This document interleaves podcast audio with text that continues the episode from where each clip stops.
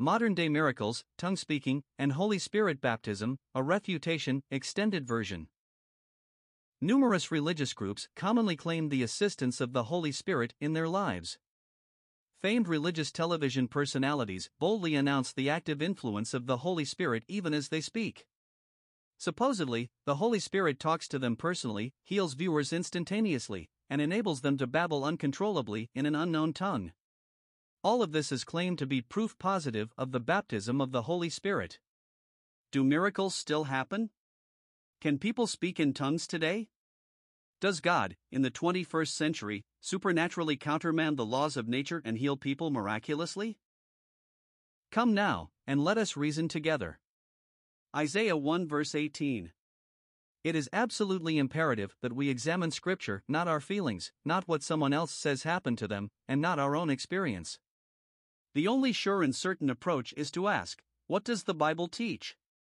The reader must ask, Do I honestly believe the Bible to be the Word of God? Answers to critical questions of human existence require that a person be willing to spend time in the Word, rightly dividing the Word of truth. 2 Timothy 2 verse 15. One must search the Scriptures. Acts 17 verse 11. One must be honest and willing to go where the evidence takes him. If you had to choose between what you genuinely think you have experienced or seen firsthand and what the Bible actually says, which would you choose? You must ask yourself Will I honestly accept God's written word on the matter of miracles? If you will, I invite you to join me in an examination of what the Bible teaches pertaining to miracles. The definition of miracles. First of all, what exactly is a miracle? How does the Bible use the word? The three central terms used in the Bible to designate a supernatural, as contrasted with a natural, manifestation are 1. Miracle, dunamis, 2. Sign, semeion, and 3. Wonder, teras. All three terms occur together in Acts 2 verse 22, Hebrews 2 verse 4, and 2 Corinthians 12 verse 12. Related terms include work, ergon, and mighty deed, kratos. The occurrence of a miracle in the Bible meant that God worked outside the laws of nature. W. E. Vine, whose Greek scholarship, according to F. F. Bruce, was wide, accurate, and up to date, Vine, 1952, forward, stated that miracle, dunamis, is used in the New Testament of works of a supernatural origin and character, such as could not be produced by natural agents and means, 1952, page 75, EMP added. Otfried Hofius noted that a sign, semeion, contradicts the natural course of things, 1976, 2 626, EMP added, and, similarly, wonder, teras. Referred to events that contradict the ordered unity of nature, 2 633, EMP added. Thus, a miracle in the Bible was not merely an event that was astonishing, incredible, extraordinary, or unusual, like the, the birth of a baby, or a flower, or the narrow avoidance of an accident. A miracle in the Bible was a supernatural act. It was an event that was contrary to the usual course of nature. Arndt and Gingrich, 1957, page 755. The miraculous is not to be confused with the providential, where God operates within the usual course of nature. The design of miracles. Second, it is absolutely imperative that one recognizes the purpose of the miraculous. Miracles in the New Testament served the singular function of confirmation. When an inspired speaker stepped forward to declare God's word, God validated or endorsed the speaker's remarks by empowering the speaker to perform a miracle. Many New Testament passages articulate this fact quite plainly.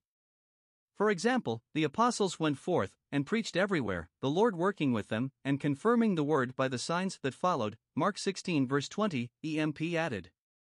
The Hebrews writer asked, H. Shall we escape, if we neglect so great a salvation, which at the first began to be spoken by the Lord, and was confirmed to us by those who heard, God also bearing witness both with signs and wonders, with various miracles, and gifts of the Holy Spirit? Hebrews 2 verses 3 to 4.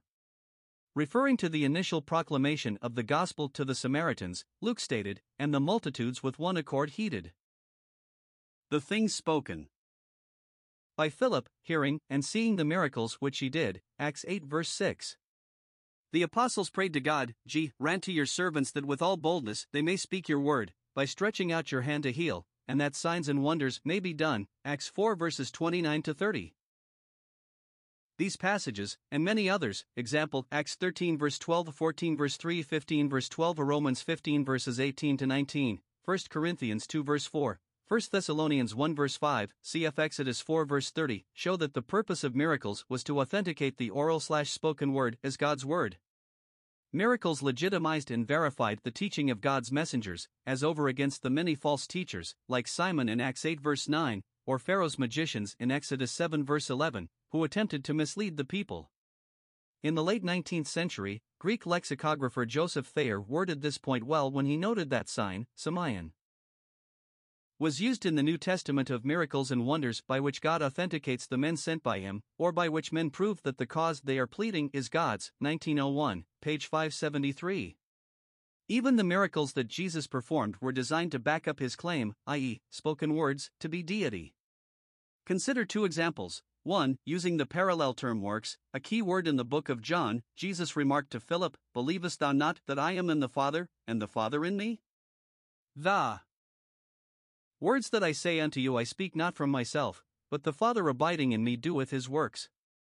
Believe me that I am in the Father, and the Father in me, or else believe me for the very work's sake. John 14 verses 10 to 11, EMP added. 2. Nicodemus said to Jesus, Rabbi, we know that thou art a teacher come from God, for no one can do these signs that thou doest except God be with him. John 3 verse 2, EMP added. This pattern is repeated in the New Testament many times over. Example, John 2 verse 23, 5 verse 36, 6 verse 14, 7 verse 31, 10 colon 37 38, 41 42, 20 colon 30 31, Acts 2 verse 22. In other words, Jesus performed signs and miracles to prove his divine identity and thereby authenticate his message. His message, in turn, generated faith in those who chose to believe his teachings. Cf. Romans 10 verse 17. Here is the consistent sequence presented in Scripture.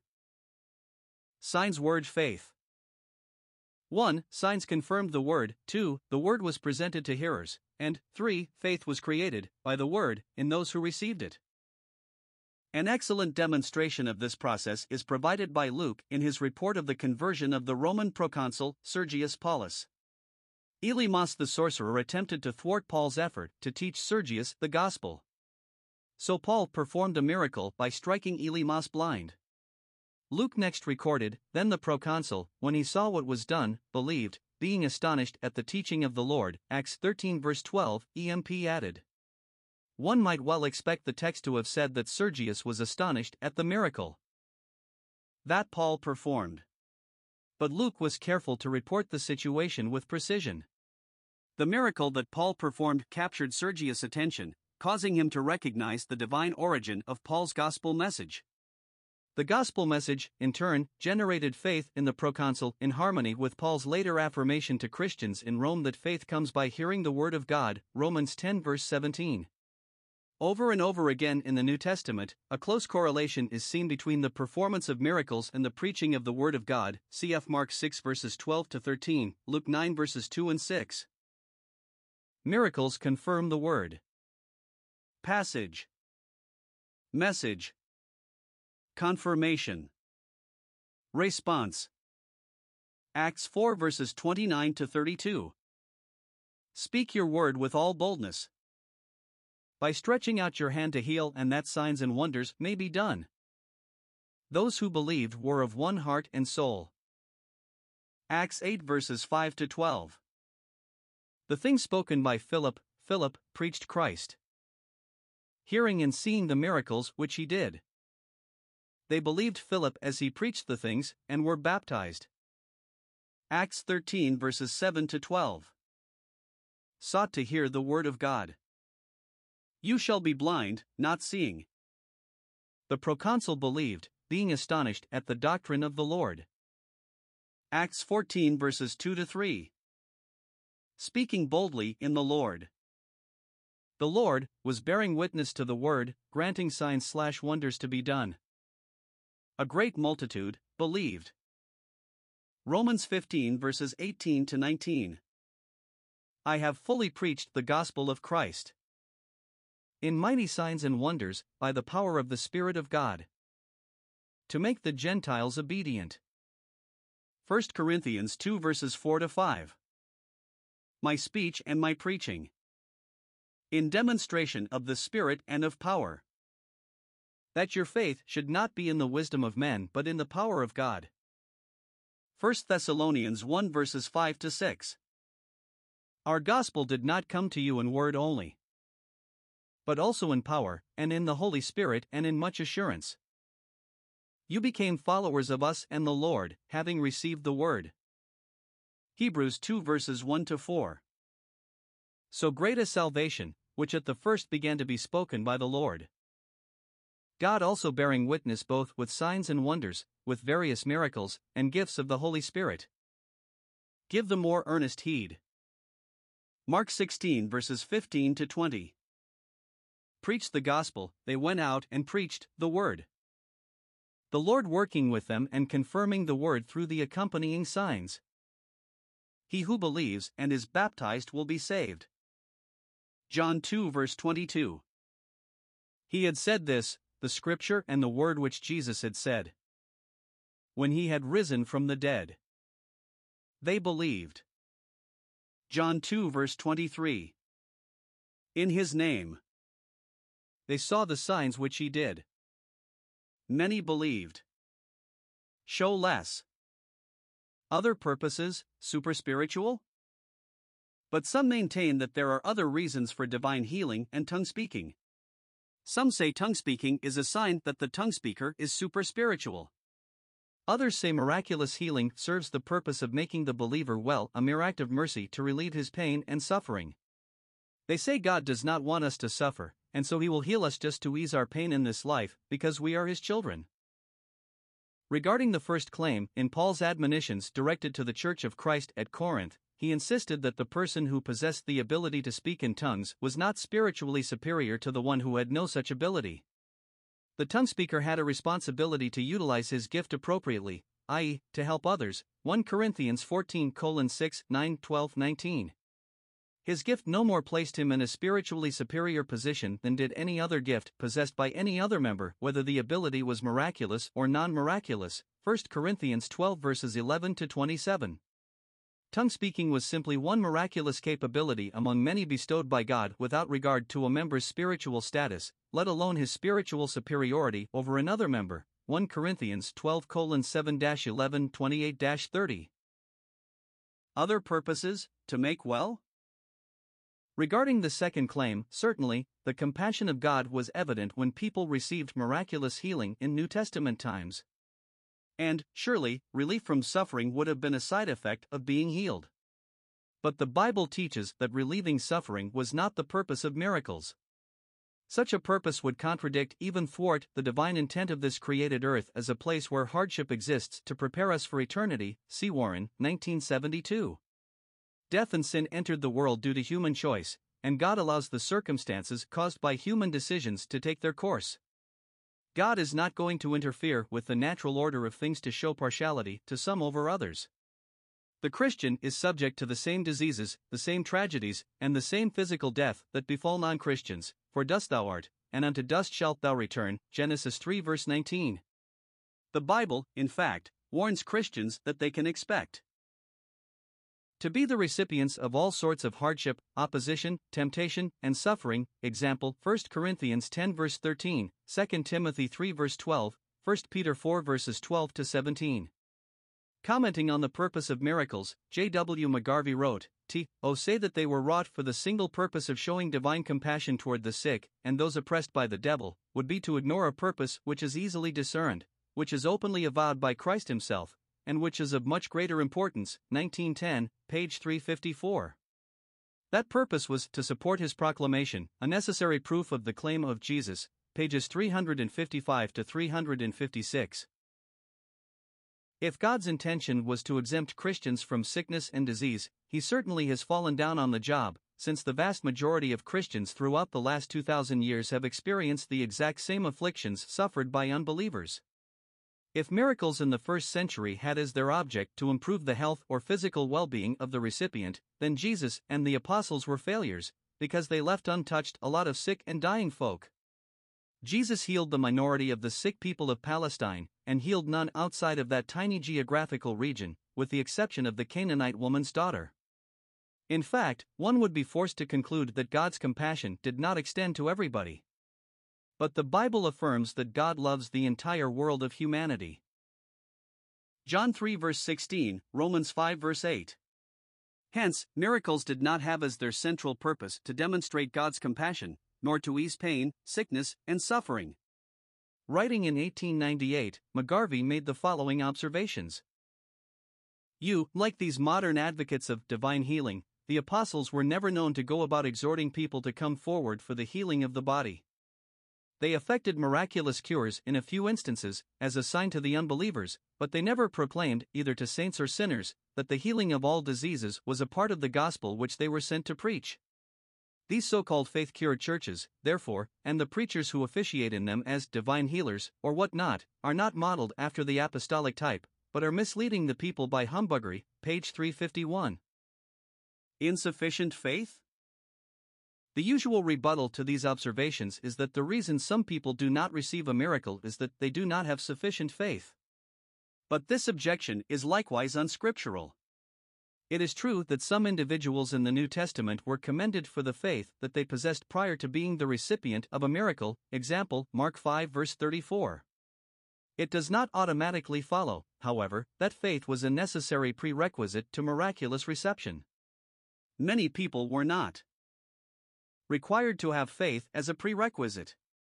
For example, all individuals who were raised from the dead obviously were not in a position to have faith, example, John 11 verse 44.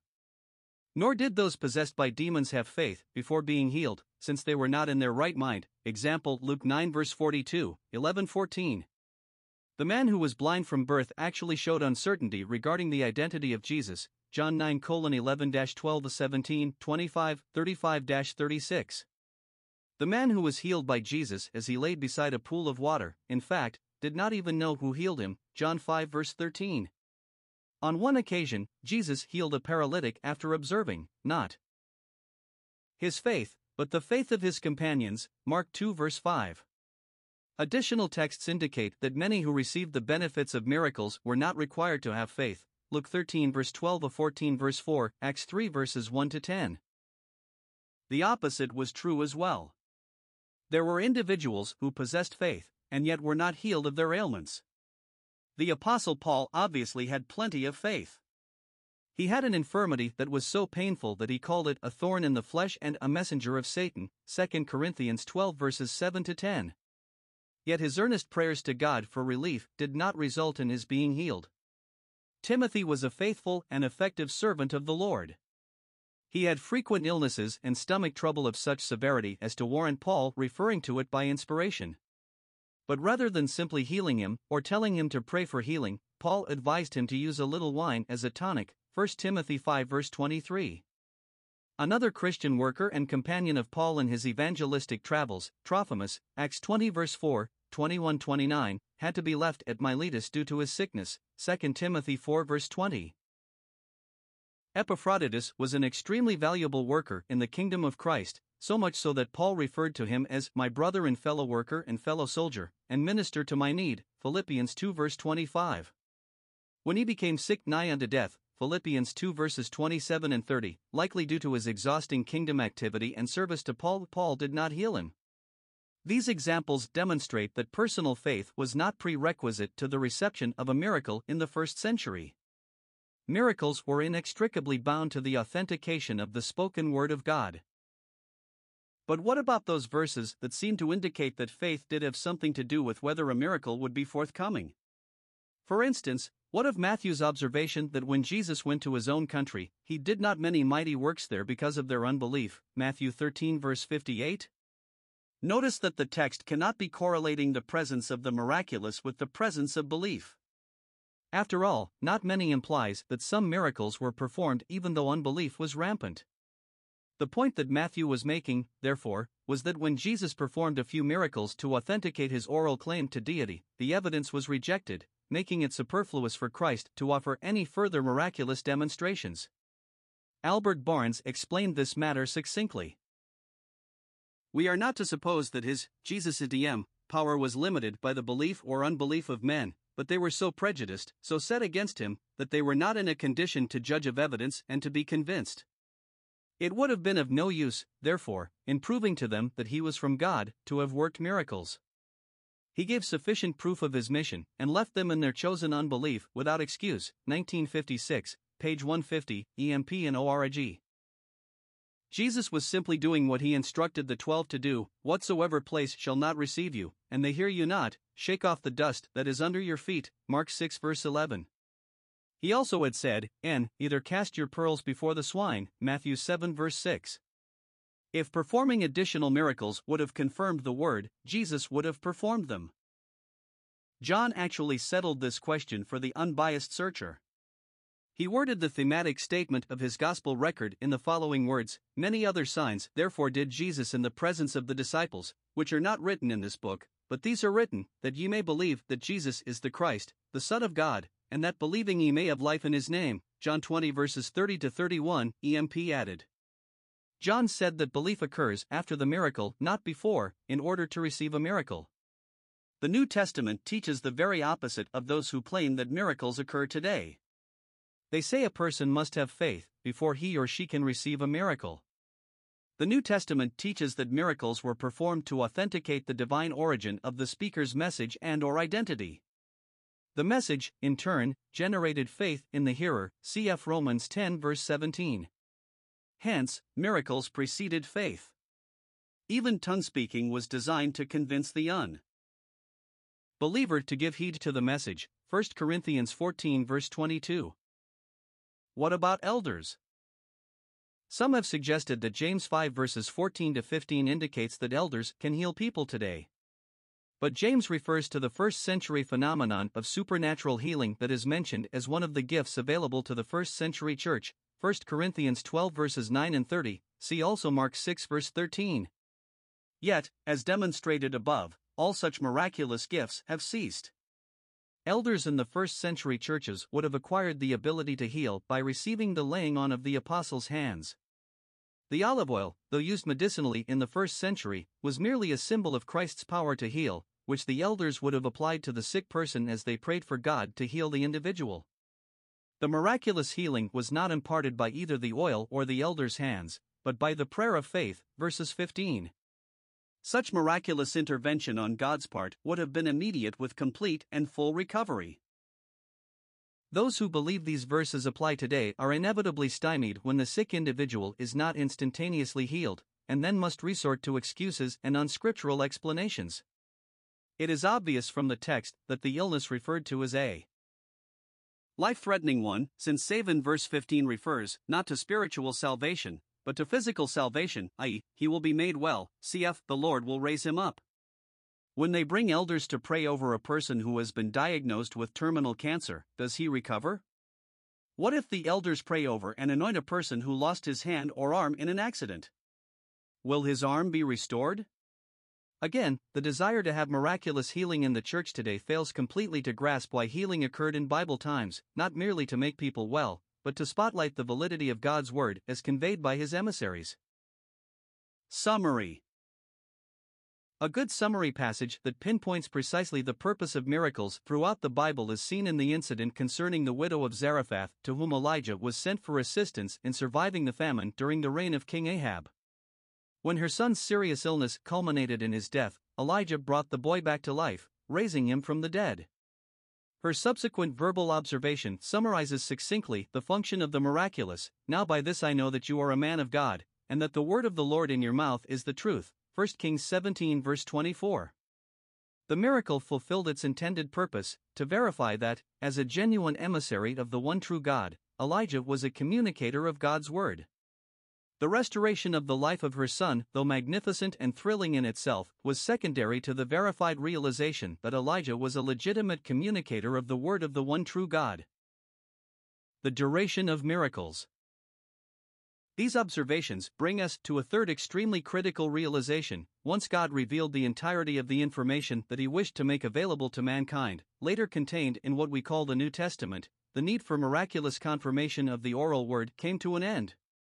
Now, people can sit down with the New Testament, the written Word of God, and, with honest and diligent study, conclude that it is God's Word. Many preachers and teachers today have failed to acknowledge this crucial biblical factor. they fail to face the fact that we have absolutely no need for the miraculous. Since the purpose of miracles has been achieved, the miracles, themselves, have ceased.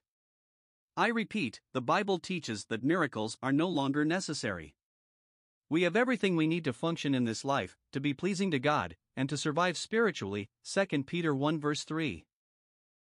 Spiritual maturity is now within the grasp of every single individual who chooses to access the means to maturity, the written Word of God.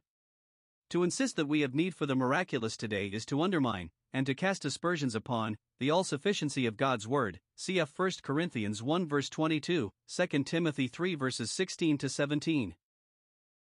The most detailed treatment of the phenomena of miracles in the New Testament, including tongue speaking, healing, and prophecy, is 1 Corinthians 12, 13, and 14. These three chapters were written to Christians at Corinth because miracles were being abused and misused. Chapter 12 defines the miracles. Chapter 13 indicates their duration. Chapter 14 explains their disposition. In 1 Corinthians 12, Paul argued that the body, the church, should function harmoniously by using miraculous gifts properly. In 1 Corinthians 13, Paul argued that love is a more excellent attribute than miraculous gifts.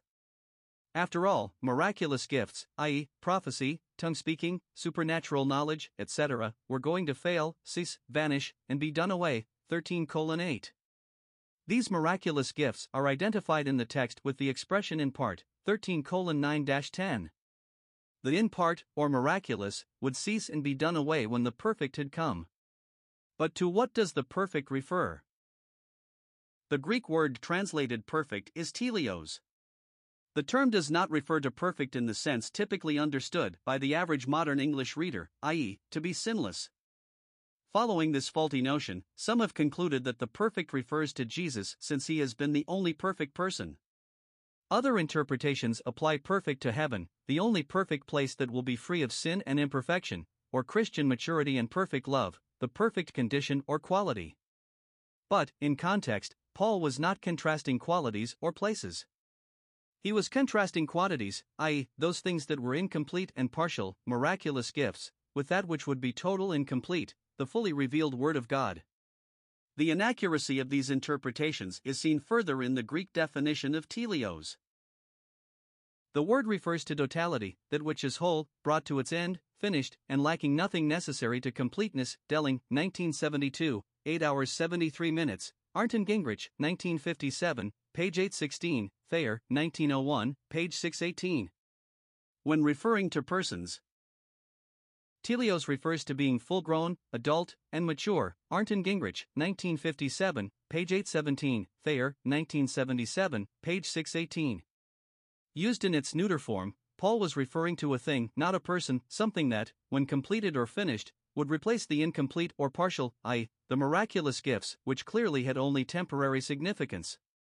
Commenting on the abolition of the miraculous gifts of prophecy and supernatural knowledge, mentioned in VSS 8 and 9, W. R. Nicoll observed that these charisms are partial in scope, and therefore temporary. The fragmentary gives place to the complete, 1900, 2 900, EMP added.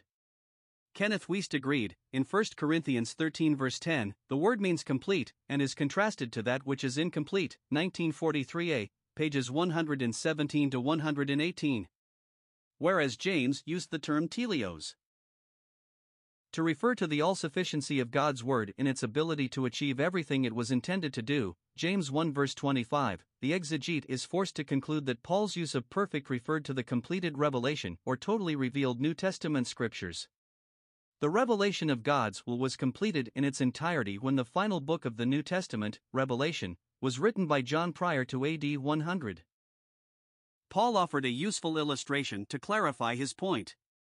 When the church possessed only bits and pieces of God's will, as revealed through scattered miraculous gifts and the gradual production, between approximately AD 57 and AD 95, of the written documents from the inspired writers of the New Testament, it could not achieve full spiritual maturity. It therefore was like a child, 1311. It lacked the necessary constituent elements to reach spiritual adulthood. However, when the totality of God's will, which became the New Testament, had been revealed, the church then had the means available to become a man. 1311. Once the Church had access to all of God's written word, the means by which the word was given, i.e., miraculous gifts, would be obsolete, useless, and therefore put away. 1311. Notice that in this illustration, Paul likened miracles to childish things. 1311. In other words, miracles were the spiritual equivalents of pacifiers that were necessary while the church was in a state of infancy. Now that the church has access to all truth, John 16 verse 13, the use of tongue speaking and other miraculous enhancements in the church today would be comparable to an adult man or woman sucking on a pacifier. Paul then explained his point by making a contrast between the initial necessity of miracles to reveal and confirm God's word, and the idea of looking through a clouded mirror. See Workman, 1983, page 8. Once the entire contents of the New Testament had been revealed, the miraculous gifts no longer would be necessary. Having all of God's revealed word would enable one to be face to face with that word rather than looking through a clouded mirror, i.e., having partial access. Paul wrote, 1311 Now I know in part, i.e., my knowledge of God's revelation is incomplete and partial due to limited access via the miraculous element, DM, but then, I, when all of God's word is revealed, DM, shall I know fully even as also I was fully known, I, I shall be made to know or taught thoroughly, which is the figure of speech known as heterosis of the verb in which the intransitive is put for the transitive. See Bullinger, 1898, page 512, DM. Paul made essentially the same point to the Ephesians that he made to the Corinthians. Miracles, the gifts given by Christ, Ephesians 4 verse 8, were to last till the unity of the faith and the knowledge of the Son of God, Ephesians 4 verse 13, EMP added. Two significant observations emerge from this latter verse. First, the word translated till, Middle English for until, is mechri, and was used as a conjunction to indicate the terminus ad quem, finishing point, of the miraculous offices, mentioned in verses 11, bestowed as gifts by Christ. For treatments of the use of mechri. In this verse, see Thayer, 1977, page 408, Arndt and Gingrich, 1957, page 517, Moulton and Milligan, 1982, page 407, Blass, et al., 1961, pages 193 to 194, Robertson, 1934, pages 974 to 975, Dana and Mantey, 1927, page 281. See also the use of the term in Mark 13 verse 30 and Galatians 4 verse 19. Nicoll observed, the statement of the great object of Christ's gifts and the provision made by him for its fulfillment is now followed by a statement of the time this provision and the consequent service are to last, 1900, 3 332, EMP and ORIG. Paul was this, pacifying the time up to which this ministry and impartation of gifts are to last, Vincent, 1890, page 390, EMP added. Second, the phrase the unity of the faith and the knowledge of the Son of God often is misunderstood to refer to the eventual unifying of all believers in Christ. But this conclusion cannot be correct. Both scripture and common sense dispel such a notion. Complete unity within Christendom will never occur. Those who profess affiliation with Christianity are in a hopeless state of disunity. Catholicism and Protestant denominationalism are fractured into a plethora of factions and splinter groups, literally thousands of divisions and disagreements. Besides, Protestant denominationalism did not exist in the New Testament era, and the New Testament neither countenances nor legitimizes any such manifestation of Christianity. Nor will unity ever be achieved even within churches of Christ. The first century congregations did not attain complete internal unity nor have the post first century congregations achieved unity within. In contrast with this interpretation, notice the use of the articles in the phrases, the faith and the knowledge. Contextually, Paul was referring to the system of faith alluded to so often in the New Testament. Jude urged his readers to contend earnestly for the faith, Jude 3. Paul referred to himself when he quoted others as saying, He that once persecuted us now preacheth the faith of which he once made havoc, Galatians 1 verse 23. Luke reported that a great company of the priests were obedient to the faith, Acts 6 verse 7. Elymas sought to turn aside the proconsul from the faith, Acts 13 verse 8. The early disciples were exhorted to continue in the faith, Acts 14 verse 22. Due to Paul's repeat visits in Lycaonia, the churches were strengthened in the faith, Acts 16 verse 5. So the faith and the knowledge refer to the completed body of information that constitutes the Christian religion. Indeed, eight verses earlier, Ephesians 4 verse 5, Paul already had referred to the faith as the summation and totality of Christian doctrine now situated in the repository of the New Testament. An honest exegete is driven to conclude that once the precepts of New Testament Christianity were revealed on earth, the miraculous element no longer was necessary. Miracles lasted until the faith was completely revealed.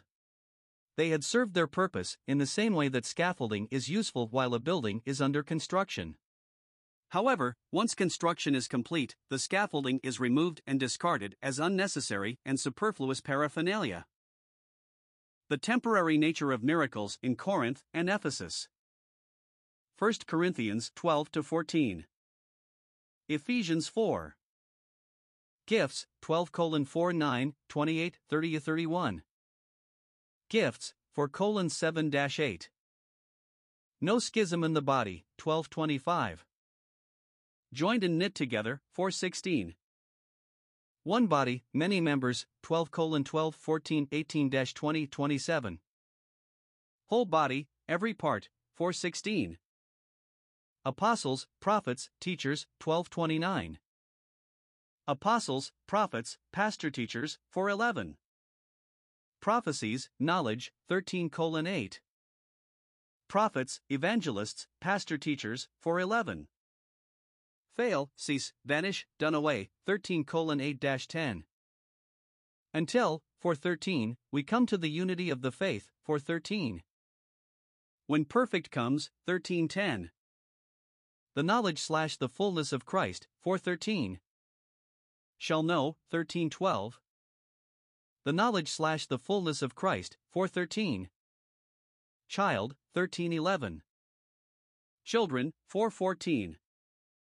Man, 1311. Man, 413. Put away childish things, 1311. Grow up, 415. Love, 13 colon 1 8. Love, for colon 15 16.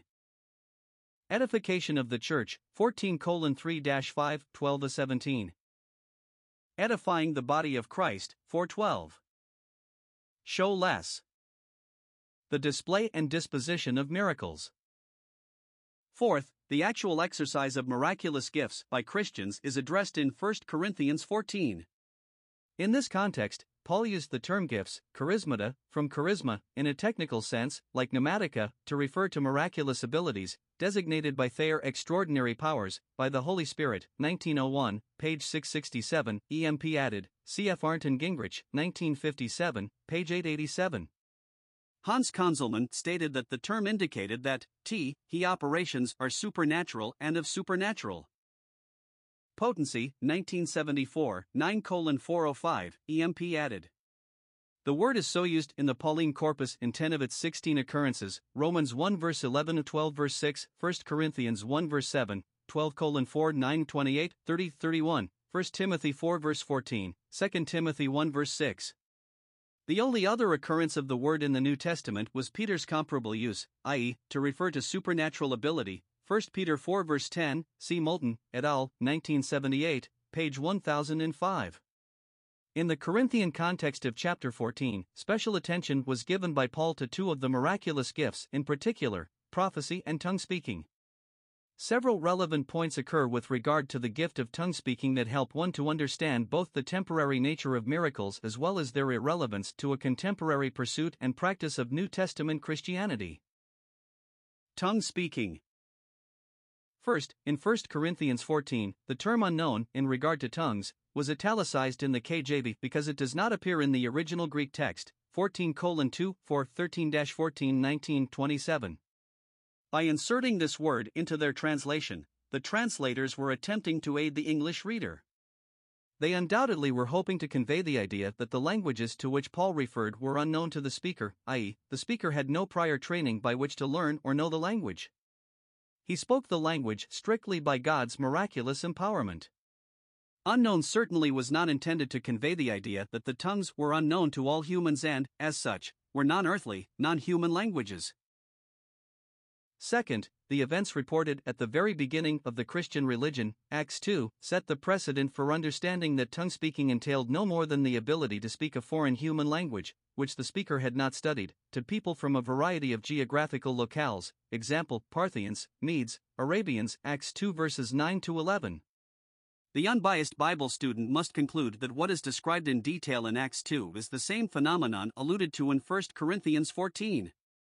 All tongue speaking in the Bible consisted of known human languages, ideally known to the very audience being addressed, that were unknown, i.e., unstudied, unlearned, by the one who was speaking the language. Third, there is simply no such thing as an ecstatic utterance in the New Testament. The tongue speaking of 1 Corinthians 14 entailed human language, not incoherent gibberish. A simple reading of the chapter demonstrates that known human languages are under consideration. For example, Paul paralleled tongue speaking with the use of the trumpet in warfare. If the buglers sounded meaningless noise, the military would be thrown into confusion. It was imperative for the bugler to blow the proper notes and tones, i.e., meaningful musical language, so that the army would understand what was being communicated, whether to charge, engage, or retreat. Sound without sense fails to achieve the very purpose of tongue speaking. Paul then stated So likewise ye, unless ye utter by the tongue speech easy to be understood, how shall it be known what is spoken? For ye will be speaking into the air. There are, it may be, so many kinds of languages in the world, and no kind is without signification. If then I know not the meaning of the language, I shall be to him that speaketh a barbarian, and he that speaketh will be a barbarian unto me. 1 Corinthians 14 verses 9 to 11, EMP added. Obviously, Paul was referring to human languages, those that exist in the world. He envisioned a scenario where two individuals, who spoke different languages, are attempting to communicate with each other. If one speaks in Spanish and the other in German, as they attempt to speak to one another, each would be a foreigner to the other. Neither would understand what the other was attempting to say. Hence the need for tongue speaking, i.e., the ability to speak human language unknown to the speaker but known to the recipient. Later in the chapter, Paul quoted Isaiah 28 verses 11 to 12, where God threatened the Israelites with the fact that their failure to listen to him by means of the words spoken by his prophets, meant that he soon would be communicating to them through the language of their Assyrian conquerors, conquerors whom God would send against them. This powerful illustration presupposes the fact that in both Isaiah and 1 Corinthians, human languages are under consideration. After quoting Isaiah, Paul drew the conclusion that tongue speaking was intended by God to be directed to one believers. Why? because it would prove to the unbeliever that the tongue speaker, who did not possess the natural ability to speak that language, was being empowered by God to speak in the language spoken by the unbeliever. The unbeliever would recognize the divine origin of the tongue speaker's ability, and thereby be willing to consider the words being spoken as the instructions of God. Again, an examination of 1 Corinthians 14 yields the result that no contextual justification exists for drawing the conclusion that the Bible refers to, let alone endorses, the notion of ecstatic speech. Tongues of angels? But what about Paul's passing reference to the tongues of angels in 1 Corinthians 13, verse 1? Would not this reference prove that tongue speaking could involve languages beyond those spoken by humans? In the first place, consider the role, purpose, and activity of angels described in the Bible. The word angel, Greek angelos, Hebrew malach, simply means messenger, one who speaks and acts in the place of the one who has sent him. Bietenhard, 1975, 1 101, Botterweck, et al., 1997, 8 308, Grundmann, 1964, 1 74 ff, Gesenius, 1847, page 475, Arndt and Gingrich, 1957, page 7. It does not mean merely to send, but rather to send a messenger slash message, Ringgren, 1997, 8 310. It is true that angels in both the Old and New Testaments carried out a wide range of activities beyond message bearing, including worshiping God, Revelation 5 verses 11 to 12, comforting, aiding, and protecting, Daniel 6 verse 22, Matthew 4 verse 11, Luke 22 verse 43, Acts 5 verse 19, Hebrews 1 verse 14, and executing judgment and inflicting punishment and death. Example Matthew 13 verse 49, Acts 12 verse 23. But it still remains true to say that the meaning of the term angel is a messenger, one who communicates a spoken message. Therefore, their principal role in God's scheme of things was to function as messengers to humans. Grundmann, 1964, 1 hours 74 minutes. Consequently, angels always are represented in Scripture as communicating in human language. In the second place, what logical reason exists for humans to speak in an alleged angelic language that is different from human language? What would be the spiritual benefit? The Bible certainly makes no provision for humans to communicate with angels in such a language, nor would there be any need for an angel to communicate to a human in a non earthly language. The whole point of 1 Corinthians 12 13 was to stress the need to function in the church in ways that were meaningful and understandable. Since God, by his very nature, never would do anything that is superfluous, unnecessary, or frivolous, it follows that he would not bestow upon a human being the ability to speak in a non human language. The ability would serve no purpose. The Bible simply offers no rationale nor justification for identifying the tongues of angels in 1 Corinthians 13 verse 1 with some heavenly, otherworldly, non-earthly languages. In the third place, if, in fact, the tongues of angels refers to known human languages, what was Paul's point? Since angels were God's appointed spokesmen, they naturally would perform their assignment in such a way that God would be represented as he would want to be. God's own angelic emissaries would have complied with their responsibility in such a way and manner that they would have God's approval. In other words, angels would naturally articulate God's message as well as it could be expressed, i.e., perfectly. When God inspired mere humans to communicate His will, He integrated their own educational background, stylistic idiosyncrasies, and vocabulary into their oral and literary productions. No such need would have existed for angels. Their communications would have been unfiltered through human agency. Their announcements would have been the epitome and pinnacle of eloquence and oratorical skill. Perhaps, then, Paul was not drawing a contrast between human and non human languages at all. Before referring to the tongues of angels, he referred to the tongues of men. Why would Paul say, Though I speak with the tongues of men? After all, isn't that precisely what all adult humans do? We humans speak at least one human language. Paul must have been referring, then, not to the ability to speak a human language, but to the ability to speak all. Human languages.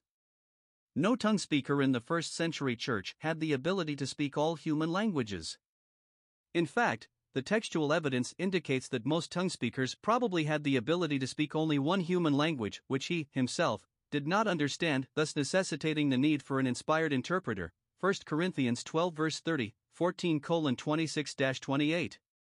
Paul could apparently speak more languages than any of the others, 1 Corinthians 14 verse 18. If the tongues of men referred to the number of human languages, rather than referring to the ability to speak a human language, then the tongues of angels would refer not to the ability to speak an angelic language, but to the ability to speak human languages. The way angels do. Here, then, would have been Paul's point even if a tongue speaker could speak every human language known to man, and even if that tongue speaker could speak those human languages with the efficiency, skill, and perfection that God's angelic messengers have spoken them in history, without love, the ability would be wasted. With this understanding of the text, Paul was not contrasting human with non human language. He was encompassing both the quantity, if I could speak all human languages, and the quality, if I could speak them perfectly, of speaking human language. One final point on the matter of the tongues of angels merits mention. Even if the expression actually refers to angelic tongues that are non human, it still is likely that tongue speakers were incapable of speaking such languages. Why? Paul was speaking hypothetically and hyperbolically. No human being, with the exception of perhaps Jesus, has ever been able to speak in all human languages. For Paul to suggest such was to pose a hypothetical situation it was to exaggerate the facts. So Paul's meaning was even if I were capable of speaking all human languages, which I'm not. Likewise, no human being has ever been able to speak the tongues of angels. So Paul's meaning was even if I were capable of speaking the languages of angels, which I'm not. This conclusion is supported further by the verse that follows the reference to the tongues of angels. There, Paul used two additional hypothetical events when he said, If I know all mysteries and all knowledge, and if I have all faith, so as to remove mountains. 1 Corinthians 13, verse 2. But no one on the planet, with the exception of deity, has understood all mysteries and all knowledge, nor has had faith that could literally remove mountains. Again, Paul was merely saying, even if I could do such things, which I can't. Fourth, Paul stated very clearly that tongue speaking was assigned to unbelievers, not believers, 1422. Tongue speaking was to be done in their presence, to convince them of the truth being spoken, i.e., to confirm the word. The tongue speaking being practiced today is done in the presence of those who already believe that tongue speaking is occurring, and, when an unbeliever, who is skeptical of the genuineness of the activity, makes an appearance in such an assembly, the claim often is made that tongue speaking cannot occur because of the presence of unbelief. Once again, the New Testament teaches the very opposite of those who claim the ability to speak in tongues today. Fifth, the recipient of a miraculous gift in the New Testament could control himself, 1432. He was not overwhelmed by the Holy Spirit so that he began to babble or flail about. Tongue speaking today is frequently practiced in a setting where the individuals who claim to be exercising the gift are speaking uncontrollably at the very time that others are either doing the same thing or engaging in some other action. This overlapping activity is in direct violation of three of Paul's commands 1. That each individual take their turn one at a time, 2. That no more than three tongue speakers speak per service, and 3. That tongue speakers remain silent if no interpreter is present, 14 27 28. The claim by many today to be able to speak in tongues is simply out of harmony with New Testament teaching. Anyone can babble, make up sounds, and claim he or she is speaking in tongues. But such conduct is no sign. Today, it is precisely the same phenomenon that pagan religions have practiced through the centuries.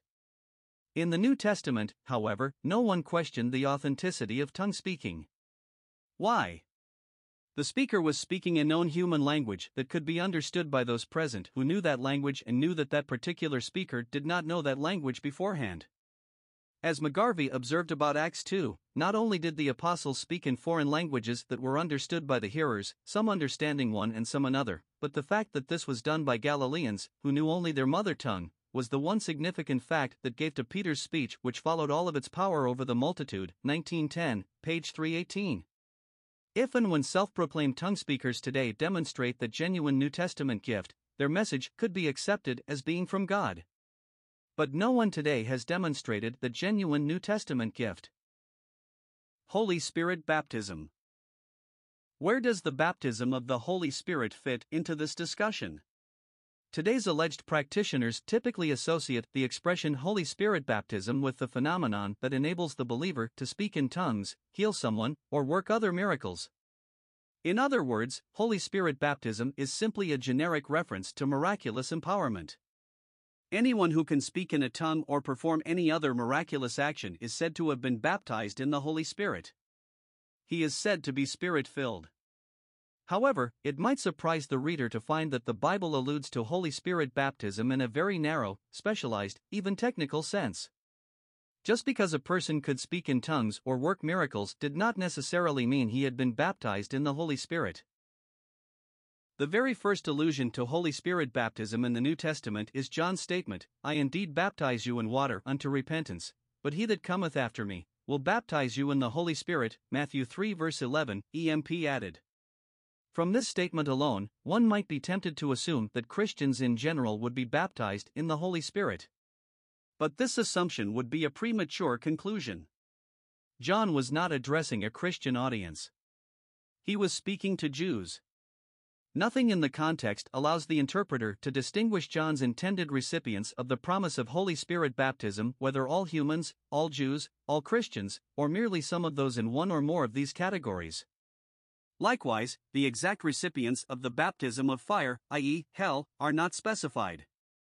However, as is often the case in the Bible, the specific recipients of this promise are clarified in later passages. Just before his ascension, Jesus told the apostles to wait in Jerusalem until clothed with power from on high, Luke 24 verse 49. In John chapters 14 to 16, Jesus made several specific promises to the apostles concerning the coming of the Spirit, the Comforter or Helper, Parakletos, upon them, to empower them to do the peculiar work of an apostle, i.e., to recall the words Jesus had spoken to them, to speak and write by inspiration, and to launch the Christian religion. If these verses apply to all Christians, then all Christians ought to have been personally guided into all the truth, John 16 verse 13, and thus would have absolutely no need of written scripture, John 14 verse 26. However, in context, these verses clearly refer to the apostolic office. Jesus further clarified the application of Holy Spirit baptism when he told the apostles that the earlier statement made in Luke 24 verse 49 applied to them, and would come to pass not many days hence, Acts 1 verses 4 to 5. Jesus also stated that the power that they would receive would be from the Holy Spirit, which would enable them to witness to the world what they had experienced by being with Jesus, Acts 1 verse 8. Notice very carefully that on this occasion Jesus made an explicit reference to the very statement that John had uttered previously in Matthew 3 For John indeed baptized with water, but ye, apostles, DM, shall be baptized in the Holy Spirit not many days hence. Acts 1 verse 5, EMP added. Jesus specifically and explicitly identified the Holy Spirit baptism that he would administer, in keeping with John's prediction, would take place within a few days, and would be confined to the apostles. All one need do is turn the page to see the promise of Holy Spirit baptism achieve dramatic and climactic fulfillment in Acts 2 when the Spirit was poured out only upon the apostles. The antecedent of they in Acts 2 verse 4 is the apostles in Acts 1 verse 26. The apostles were the ones who spoke in tongues and taught the people. They were the recipients of the baptism of the Holy Spirit, as is evident from the following contextual indicators 1. Are not all these that speak Galileans? 2 colon 7, 2, Peter, standing up with the eleven, 214, 3, they said unto Peter and the rest of the apostles, 237, 4, Peter quoted Joel 2 verses 28 to 32 and applied it to that occasion as proof that the apostles were not intoxicated, and 5, the text even states explicitly that the signs and wonders were done through the apostles, 243. This pattern continues in the book of Acts, and by the hands of the apostles were many signs and wonders wrought among the people. 512 The Lord, who bear witness unto the word of his grace, granting signs and wonders to be done by their hands. 14 3 What signs and wonders God had wrought, through them. 1512 The next direct reference to Holy Spirit baptism consisted of Peter describing the experience of the Gentiles in Acts 10. Referring to their empowerment to speak in tongues, Peter explicitly identified it as being comparable to the experience of the apostles in Acts 2. Note his explanation, and as I began to speak, the Holy Spirit fell on them, even as on us, apostles, DM, at the beginning. And I remembered the word of the Lord, how he said, John indeed baptized with water, but ye shall be baptized in the Holy Spirit. If then God gave unto them the like gift as he did also unto us. Apostles, DM. Acts 11 verses 15 to 17, EMP added. Peter unmistakably linked the baptism of the Holy Spirit predicted by John in Matthew 3 verse 11 and applied by Jesus to the apostles in Acts 1 verse 5, with the unique and exclusive bestowal of the same on the first Gentile candidates of salvation. If the baptism of the Holy Spirit had occurred between Acts 2 and Acts 10, why did Peter compare the Gentiles' experience with the experience of the apostles rather than comparing it with many other Christians who allegedly would have received it during the intervening years? The answer lies in the fact that the baptism of the Holy Spirit did not occur during the intervening years. Baptism of the Holy Spirit was a unique and infrequent occurrence that came directly from deity. This understanding harmonizes with additional facts. The great prophecy of the Old Testament, which made special reference to the coming New Testament era as the dispensation of the Spirit, incorporated a most noteworthy expression. God declared, I will pour out my Spirit upon all flesh, Joel 2 verse 28. Peter repeated it on the day of Pentecost, Acts 2 verse 17. What did God mean by the expression all flesh? Members of the charismatic community insist that all flesh means all Christians. They maintain that every Christian can receive the baptism of the Holy Spirit. They claim that to narrow the application of the promise of Holy Spirit baptism to a select group of individuals would deprive all other Christians of the opportunity to receive miraculous power. However, upon what biblical basis may such a claim be made? Those who claim the presence of miraculous gifts are guilty of the very thing they condemn, narrowing the expression all flesh. Surely no one would take the position that it means all animal flesh since animals are not the recipients of God's spiritual provisions. Nor would anyone contend that it means all human flesh, since all wicked, disobedient, unbelieving people would hardly expect, let alone desire, to receive God's Spirit. Those who agree that the expression all flesh must undoubtedly be qualified to exclude the animals and the unbelieving will nonetheless insist that narrowing the meaning to less than all Christians is unjustifiable. To understand the proper meaning and application of the expression all flesh, one must examine the biblical use of the expression. All flesh often is used in the Bible to refer to the bulk of humanity, example Genesis 6 verses 12 to 13. It also can include all animal flesh, example Genesis 6 verses 17 and 19. However, with God's special utilization of the descendants of Abraham in his scheme of redemption, all flesh often has the more technical meaning of all nationalities. The primary reason for this specialized use of the expression was due to the fact that most of the Old Testament was written against the backdrop of the presence of the nation of Israel. God is certainly no respecter of persons, Romans 2 verse 11, Ephesians 6 verse 9, Colossians 3 verse 25, 1 Peter 1 verse 17, Acts 10 verses 34 to 35. He does not favor one ethnic group over another. However, since his redemptive intention included bringing Jesus into the world for the benefit of all, someone had to be selected through whom Jesus' arrival might be achieved. That man was Abraham, Galatians 3 verses 8 and 16, and, consequently, his descendants. As a result of this circumstance, the Jewish writers of the Bible frequently divided humanity into only two racial groupings, i.e., Jew and non Jew, Gentile. For example, in what is obviously a strongly messianic passage, Isaiah, the messianic prophet, predicted the coming of John the Baptizer who would prepare the way for Jesus. He exclaimed, The glory of the Lord shall be revealed, and all flesh shall see it together. 40 5. The reference to all flesh was an unmistakable reference to the availability of salvation to both Jew and Gentile in the Christian era, as evinced by Luke's quotation of the passage, Luke 3 verse 6. The same is true in another prophecy that Isaiah uttered pertaining to the coming Christian era All flesh shall come to worship before me. Isaiah 66 verse 23. The Jews of Isaiah's day would not have been very pleased with Isaiah's declarations, since they most certainly would have understood him to be predicting the incorporation of Gentiles into God's favor, which the Jews felt they alone enjoyed. Paul cinched the meaning of all flesh in his premier treatise on justification by faith he drew a clear distinction between the two ethnic categories by first declaring the sins of the Gentiles, Romans 1 verses 18 to 32, and then declaring the sins of the Jews, Romans 2 1 3 8. Notice carefully his concluding remarks as he brought the first section of the book to its climax. What then? Are we, the Jews, DM, better than they, the Gentiles, DM? No, in no wise, for we before laid to the charge both of Jews and Greeks, that they are all under sin, Romans 3 verse 9, EMP added. He then quoted a series of Old Testament verses, which verified his emphasis upon the two, and only two, categories of human flesh, using two significant terms, none and all. None means neither Jew nor Gentile. All means both Jew and Gentile. Then he articulated his grand and climactic conclusion because by the works of the law shall no flesh be justified, Romans 3 verse 20, EMP added. No flesh referred to Jew and Gentile.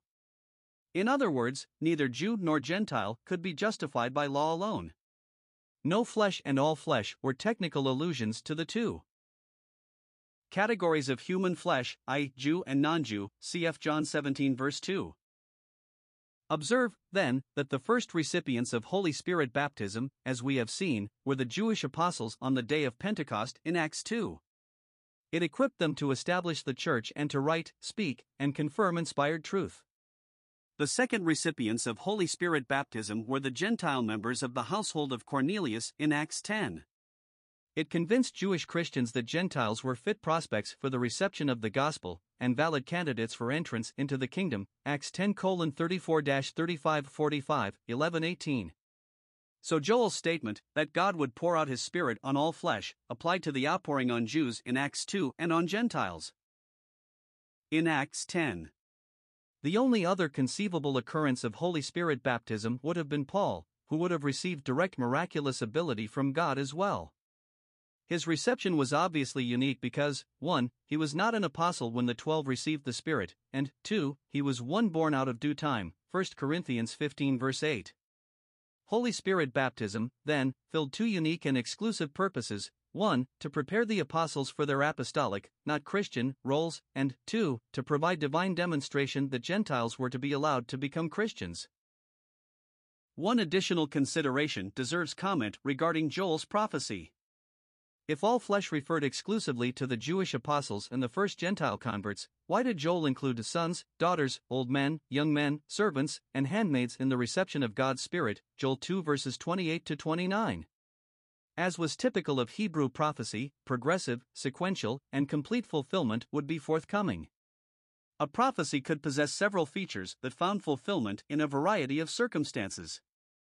It is apparent, on the basis of the references already discussed, example Matthew 3 verse 11, Acts 1 verse 5, 11 15 17, that only the first part of Joel's prophecy was fulfilled on the day of Pentecost. The last days, Acts 2 verse 17, referred to the entire Christian dispensation from Pentecost to the judgment. The outpouring of the Spirit, therefore, would include more than just the baptism of the Holy Spirit that was confined to the Jewish apostles on Pentecost and the Gentiles a few years later. Though the peculiar phenomenon of Holy Spirit baptism was limited to those two specific ethnic groups, i.e., the twelve apostles and the household of Cornelius. Additional activity of the Spirit would include the impartation of miraculous gifts through the laying on of the apostles' hands, discussed below. This conclusion is evident from the fact that no daughters or handmaids received Holy Spirit baptism on Pentecost. Nor is there any evidence of the occurrence of dreams or visions on Pentecost.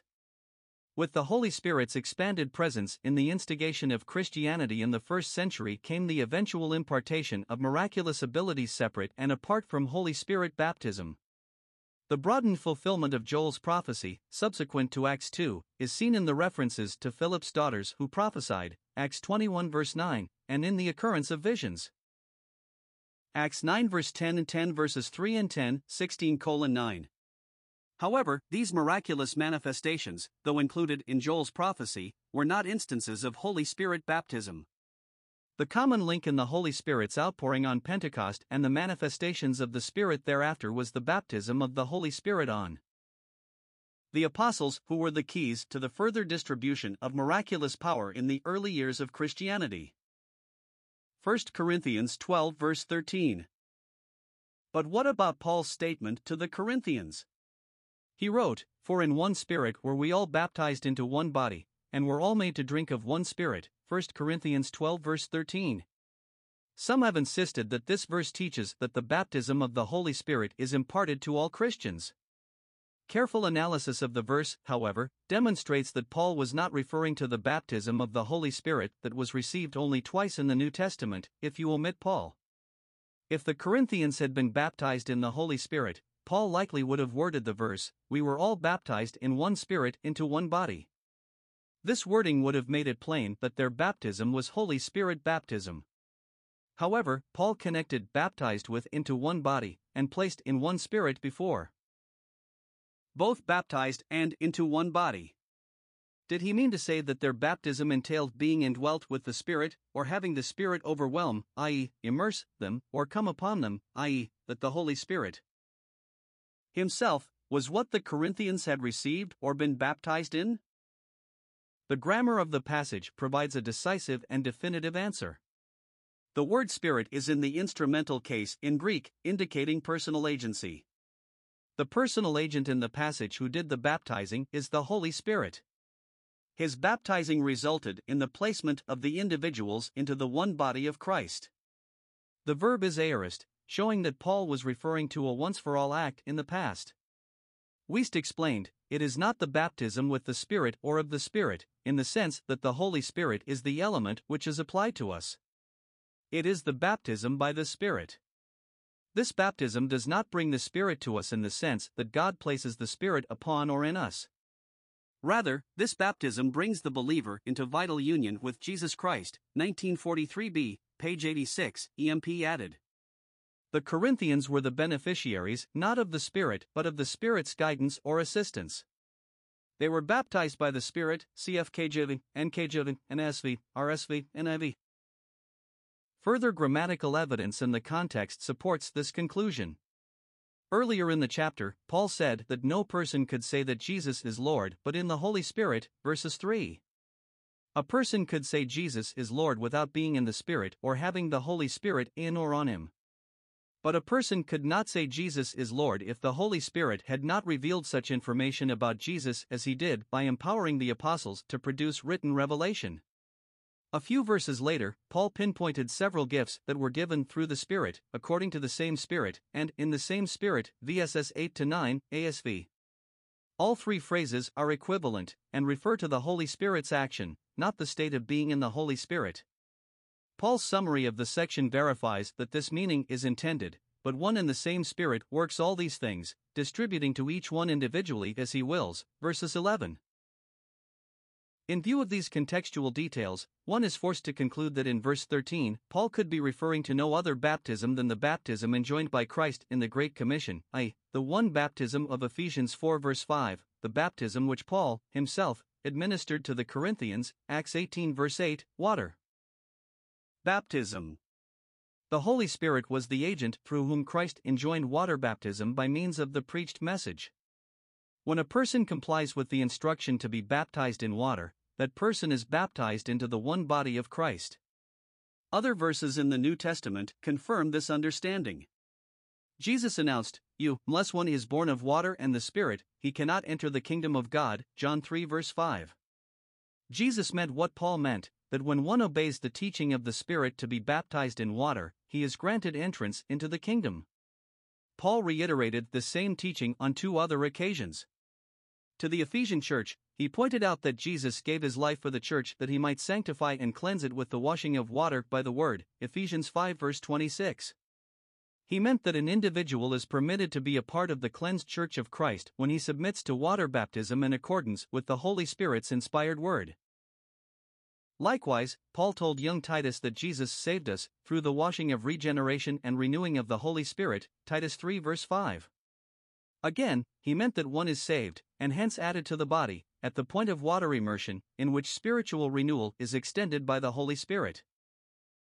We are forced to conclude that 1 Corinthians 12 verse 13 does not refer to Holy Spirit baptism. See also McGarvey, 1910, pages 254 to 256, and Reese, 1976, page 76.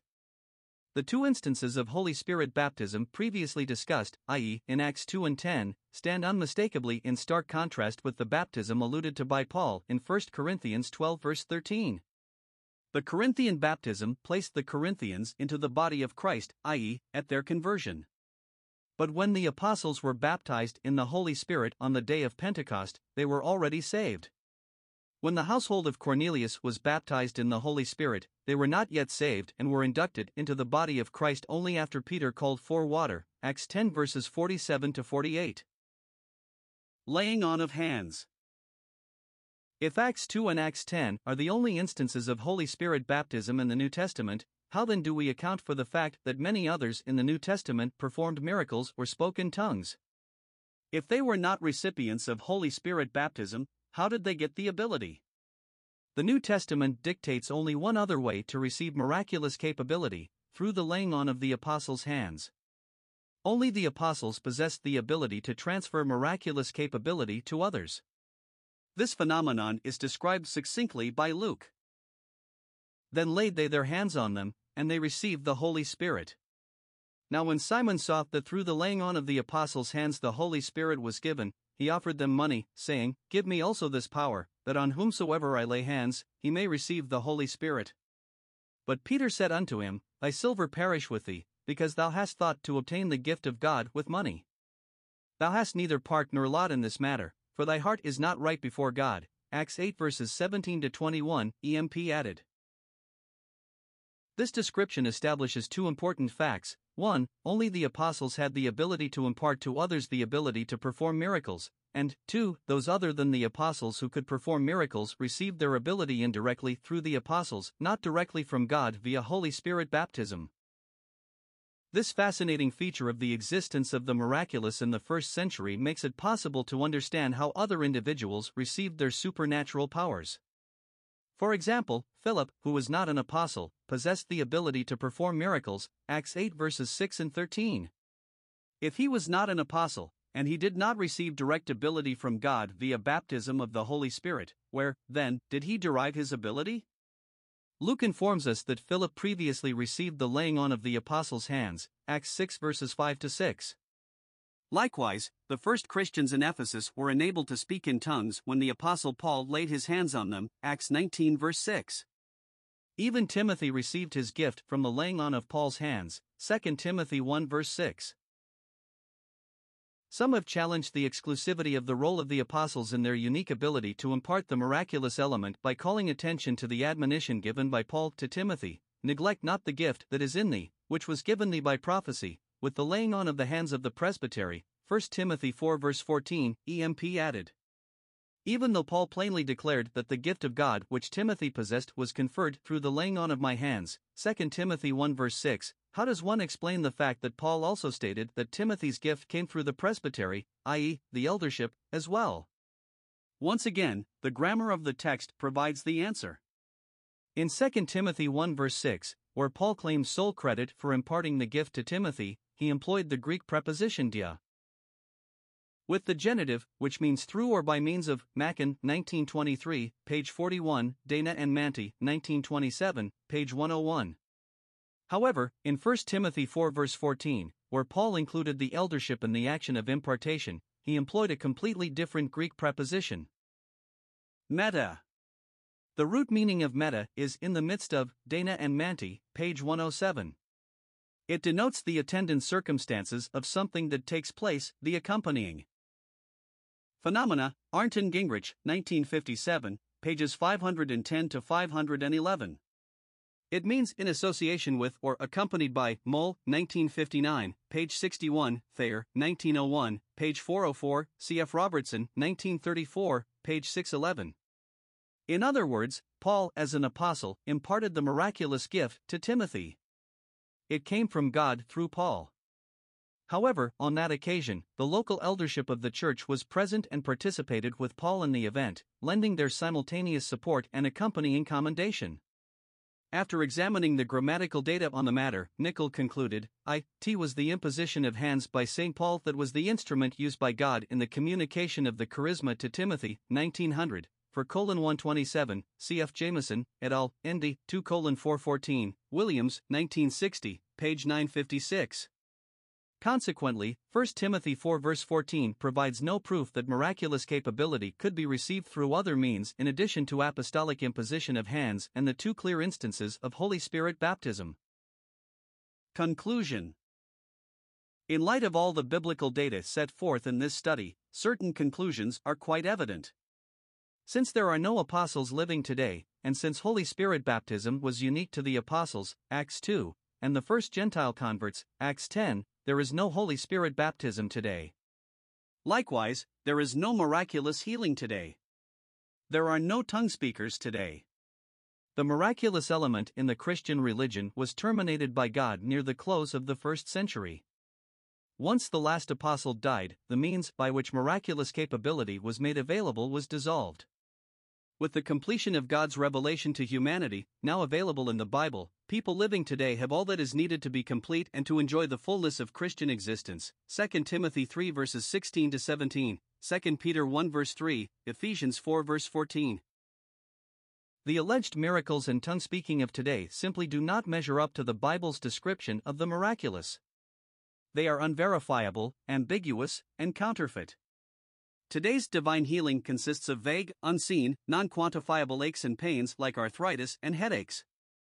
But in the New Testament, people were raised from the dead even days after death. Example, John 11 verse 17. Severed body parts were instantly restored. Example, Luke 22 verses 50 to 51. People who had been born blind had their sight restored. Example, John 9 verse 1. Those lame from birth were empowered to walk. Acts 3 verse 2. First century miracles were not limited only to certain ailments and psychosomatic illnesses that could be cured through natural means, or by mental adjustments on the part of the infirm. Jesus healed all kinds of sickness and all kinds of disease. Matthew 4 verse 23, EMP added. No disease or sickness was exempt in the New Testament, cf. Acts 28 verses 8 to 9. Where are these instances today? When has anyone restored a severed limb lost in an accident? When has a self proclaimed faith healer raised anyone from the dead? Where are the miracle workers who have healed the blind, the crippled, the paralyzed, and those whose infirmities have been documented as having been in existence for many years? John 5 verses 3 and 5. Where are the televangelists who will go to the children's hospitals and rectify birth defects and childhood diseases? Where are those who have ingested poison or been bitten by a venomous snake and remained unharmed? Mark 16 verse 18, Acts 28 verses 3 to 5. An honest searcher for the truth is forced to conclude that the miraculous age has passed. But human beings always are looking for something new, something exciting, and something flashy. They grasp for the attractive and the appealing, they want the easy way out, and they want something that makes them feel religious and secure without having to face up to personal responsibilities. Hence, there will always be those who, instead of searching the scriptures to find out whether these things are so, Acts 17 verse 11, will simply disengage their minds, their spiritual sense, and their ability to assess the words of truth and reason, Acts 26 verse 25. Genuine Christianity today consists of simply taking the written word of God and studying it carefully in order to learn what God expects of us, Simple meditation and reflection upon the Word of God, no brass bands or circus theatrics, no flash of light, or dream, or vision, no sudden rush attributable to the Holy Spirit. The pathway to heaven consists of honest, intensive investigation of written revelation and a life of diligent self discipline and self denial that strives to incorporate spiritual attributes into one's life, attributes like patience, compassion, kindness, humility, forgiveness, honesty, integrity, peace of soul, joy, and clean, moral living. There are no shortcuts to spirituality. The miraculous is no answer. Even in the first century, miracles were not designed to develop these spiritual attributes. Certainly, God loves us and has promised to care for us, example Matthew 6 verse 33. But his workings in the universe and in our lives are undertaken today providentially through the natural laws that he set into motion. After the first century, he has not and will not violate his own purposes by interfering with these laws in order to perform a miracle. In the final analysis, we are under obligation to seek his assistance by listening to the instructions found in his written word. Only words from God, then and now, will equip us and prepare us for eternity. As Peter said to Jesus, Lord, to whom shall we go? Thou hast the words of eternal life, John 6 verse 68, EMP added. Jesus said to the Father, Sanctify them in the truth, thy word is truth. John 17, verse 17, EMP added. When Satan attempted to prod Jesus into performing a miracle, Jesus said to him, Man shall not live by bread alone, but by every word that proceedeth out of the mouth of God. Matthew 4, verse 4, EMP added. Note, to listen to an audio sermon on this subject, click here. References